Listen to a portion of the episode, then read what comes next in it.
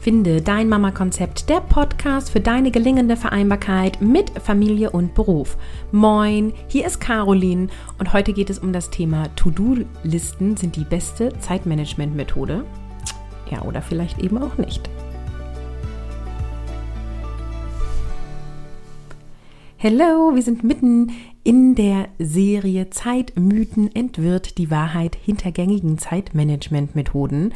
Fünf Quick-Episoden unter fünfzehn Minuten, um Zeitmythen zu entwirren. Und To-Do-Listen sind super weit verbreitet und auch ich habe mich früher damit organisiert vor den Kindern. Und darüber müssen wir einfach auch mal sprechen, ne? Also der Mythos ist, dass To-Do-Listen eine sehr gute oder sogar die beste Zeitmanagement-Methode überhaupt ist. Und Dinge, die dafür sprechen, ist einmal die Struktur und Organisation, ne? Eine To-Do-Liste bietet dir eine klare Struktur und ermöglicht es dir, Aufgaben und Prioritäten zu organisieren, ne? Also indem quasi das wichtigste To-Do oben steht und dann kannst du es einfach abhaken und dadurch behältst du natürlich einen besseren Übersicht über die anstehende Aufgabe. Dann können To-Do-Listen zu Fokus und Konzentration führen, also die können dir dabei helfen, den Fokus auf die wichtigen Dinge zu lenken, die dir als Leitfaden dienen und was als nächstes zu erledigen ist. Es setzt voraus, dass du deine To-Do-Liste auch nach Prioritäten organisierst. Dann kann eine To-Do-Liste auch Stress reduzieren, weil wenn du sozusagen alle Aufgaben auf einer Liste notierst, dann muss, müssen die nicht im Kopf bleiben und das verringert das Gefühl von Überlastung und Stress. Und was mich damals am meisten begeistert hat, war so das Erfolgserlebnis des Abhakens, ja.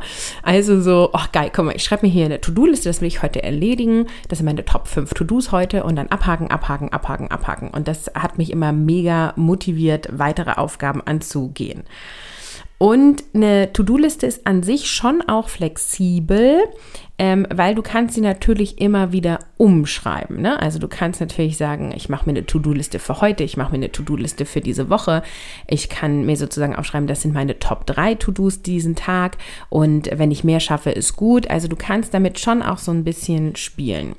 Trotzdem sage ich, To-Do-Listen sind jetzt nicht die beste Methode. Das sind nur die Vorteile, die ich genannt habe.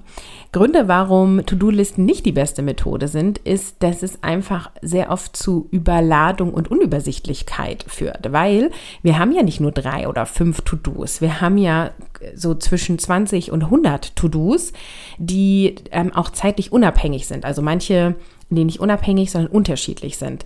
Manche Sachen müssen heute erledigt werden, manche Sachen müssen bis zum nächsten Kindergeburtstag erledigt werden und wieder andere Sachen müssen vielleicht gar nicht oder irgendwann später erledigt werden. Also es gibt ja auch Aufgaben und To-Dos, wo du so denkst, so, ah ja, ich wollte immer mal irgendwie die Türrahmen abwischen, aber schreibst du dir das jetzt auf die To-Do-Liste? Nee, das Kloputzen ist irgendwie jetzt auch gerade wichtiger oder es sind gerade Ferien, ah ja, dann mache ich lieber mal einen Ausflug mit meinen Kindern, weil aktive Zeit mit den Kindern ist mir ja auch wichtig und dann steht da halt aber irgendwie immer Türrahmen abwischen, ja, oder aber auch solche Sachen wie nächstes Jahr müssen wir einen neuen Fahrradhelm kaufen, weil dann der, den wir gekauft haben, sozusagen veraltet ist, das Material porös wird. Das schreibe ich mir jetzt ja nicht immer auf meine To-Do-Liste, ja, und in Kalender gehört schon gar nicht.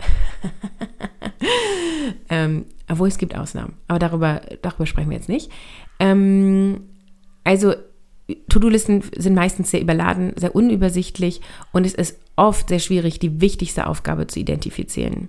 Dann fehlt die fehlende Zeitbewertung. Also die To-Do-Liste an sich gibt keine Auskunft darüber, wie viel Zeit jede Aufgabe in Anspruch nimmt.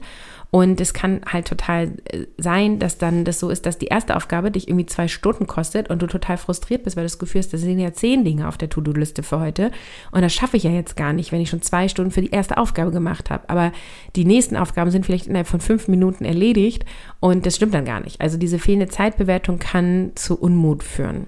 Dann gibt es bei To-Do-Listen schon auch Priorisierungsschwierigkeiten, weil nicht unbedingt hat jede Aufgabe immer eine sehr klare Reihenfolge. Also du musst dann sozusagen die Liste permanent umschreiben und halt entscheiden, was ist jetzt das Wichtigste. Und dann ist auch mal so die Frage, wann schreibst du diese Liste? Also sagen wir mal, du schreibst eine To-Do-Liste für einen Tag und dann schreibst du die am Abend vorher, was auch sehr oft empfohlen wird, was auch Vorteile hat, nur der Nachteil ist, dann muss ich ja jetzt entscheiden, was mache ich morgen als erstes und was ist denn, wenn die Aufgabe, die ich als erstes mache, mir keine Freude macht? Ja, ich weiß, ist Eat-the-Frog-Methode. Von der halte ich auch nicht so viel, dazu kommt auch noch mal was. ähm, ich nehme mir immer zuerst die Aufgabe, die mir so richtig Freude macht, weil ich dann erst so richtig in den Flow komme, so richtig in die Energie komme und dann Aufgaben, die mir nicht so viel Freude machen, ich viel leichter mal eben nebenbei erledigen kann. Also insofern ähm, ja, gibt es einfach Priorisierungsschwierigkeiten anhand dieser Liste. Es funktioniert nur, wenn ganz klar ist, erst A, dann B, dann C. Dann führen To-Do-Listen auch oft dazu, dass du aufschiebst, also Prokrastination, weil ähm, ja manche Menschen das einfach als Ausrede nutzen, um wichtige Aufgaben aufzuschieben, statt sich wirklich mit den dringenden und wichtigen Dingen zu beschäftigen, ja, also es werden dann neue Listen geschrieben, immer mehr Listen geschrieben, nochmal Listen umgeschrieben und dann werden irgendwie Aufgaben hierhin geschoben und dahin geschoben und ja, dann hast du ganz viel Zeit mit Planung verbracht, aber hast noch nichts geschafft, ne? To-Do-Listen sind halt dann doch unflexibel, weil sie halt nicht unerwartete Ereignisse berücksichtigen oder eine Änderung im Zeitplan oder dass meine Aufgabe länger dauert und es kann halt super schwierig sein, spontan auf neue Rea- äh, Situationen zu reagieren, weil wenn du dir jetzt vorgenommen hast, diese zehn To-Dos heute zu machen und die zehn To-Dos morgen und du schaffst heute nur fünf, dann musst du ja morgen fünfzehn machen und das ist ja dann auch schon wieder nicht und dann musst du wieder umplanen und durch das Umplanen verlierst du wieder Zeit, die du in Planung steckst und nicht in das Erledigen von Dingen. Und bei To-Do-Listen ist auch sehr schnell der Fokus auf Quantität statt Qualität, also das Streben danach, viele Aufgaben abzuhaken, kann dazu führen, dass halt die Qualität der Arbeit darunter leidet oder du dir halt die Aufgaben so kleinteilig aufschreibst, dass du das Gefühl hast, ich kann abhaken, kann abhaken, kann abhaken und auch darum geht es ja nicht. Es geht ja darum, Dinge zu erledigen, um dann wieder mehr Zeit für andere Dinge zu haben. Und die ähm, Langzeitziele sind halt super, ja, unsichtbar oder stehen halt auf Listen ähm, und lenken dich dann ab, ja. Also To-Do-Listen konzentrieren sich meistens auf kurzfristige Aufgaben und vernachlässigen langfristige Ziele. Und dann tust du nämlich nur die dringlichen Aufgaben und nicht die wichtigen Aufgaben. Dazu gibt es auch eine Episode hier im Podcast, falls du den Unterschied dir nochmal anhören möchtest. Also To-Do-Listen sind gerade für uns berufstätigen Eltern total unideal. Gibt es das Wort? Ich weiß es nicht. Sind nicht passend, weil sie ähm, einfach zu starr sind, zu unflexibel sind und immer wieder umgeschrieben werden müssen. Und die meisten Menschen haben ja auch nicht nur eine To-Do-Liste, sondern mehrere. Und das führt dann auch wieder zur Verwirrung und nicht zur Übersichtlichkeit. Und bevor du überhaupt irgendwie To-Do-Listen ähm, oder sagen wir so, bevor du überhaupt eine Methode gut äh, nutzen kannst, dann ähm, brauchst du erstmal einen guten Blick auf deine Zeit und das wird eben auch sehr häufig vergessen, ja, deswegen empfehle ich ja allen immer, mach erst Keine Zeit war gestern und mach dann Mission Kopf frei, weil bei Keine Zeit war gestern bekommst du mehr Zeit für die wirklich wichtigen Dinge ähm, und dann kannst du, also hast du das Gefühl von mehr Zeit, du hast einen Blick auf deine Zeit, du gehst wirklich in eine Priorisierung. Und dann kannst du als nächstes sozusagen dich dein Selbstmanagement optimieren und üben, wie du To-Dos so organisierst, dass du mehr Dinge erledigst und weniger machst und dadurch mehr Zeit auch für dich hast. Und in Keine Zeit war gestern bekommst du vier plus eine Session. Was meine ich damit? Also es gab ursprünglich vier Sessions und es ist dann nochmal ein Bonus dazugekommen. Ähm, Und da geht es einmal darum, dass du vierundzwanzig Stunden am Tag hast und dass die Zeit sehr fair verteilt ist. Dann erfährst du, was du für mehr Zeit tun kannst. Dann gibt es eine einzelne Session über die Tages- und Wochenstruktur und auch einen Bonus zur Tages- und Wochenstruktur. Und in der Live-Runde, die jetzt Ende August starten wird, gibt es sogar einen Workshop, wo ich von einzelnen Teilnehmerinnen einen Wochenplan baue mit dieser Teilnehmerin zusammen.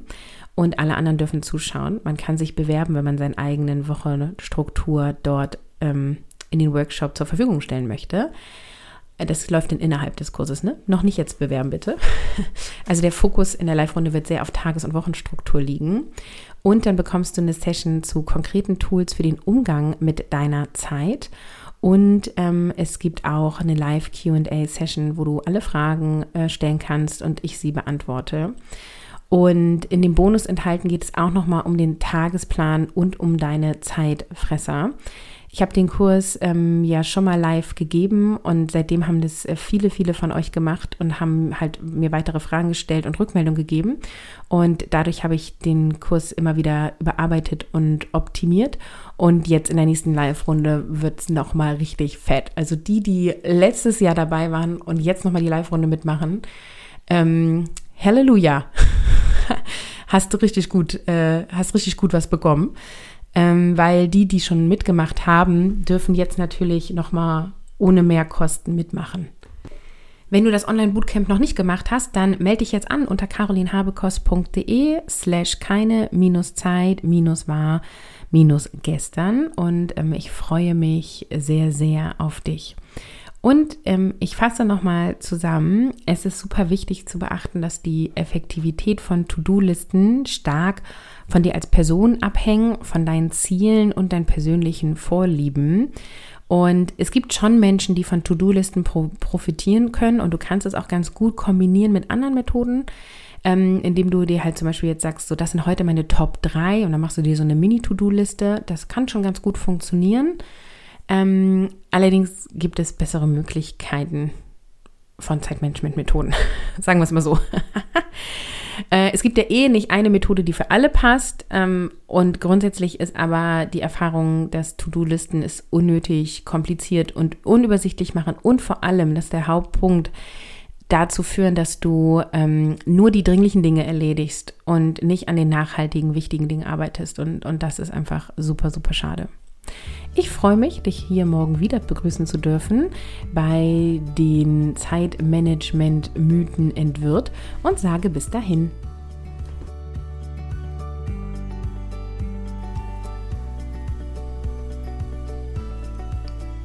Unter www.carolinhabekost.de slash keine minus Zeit minus war gestern findest du alle Infos und kannst dir den Kurs holen.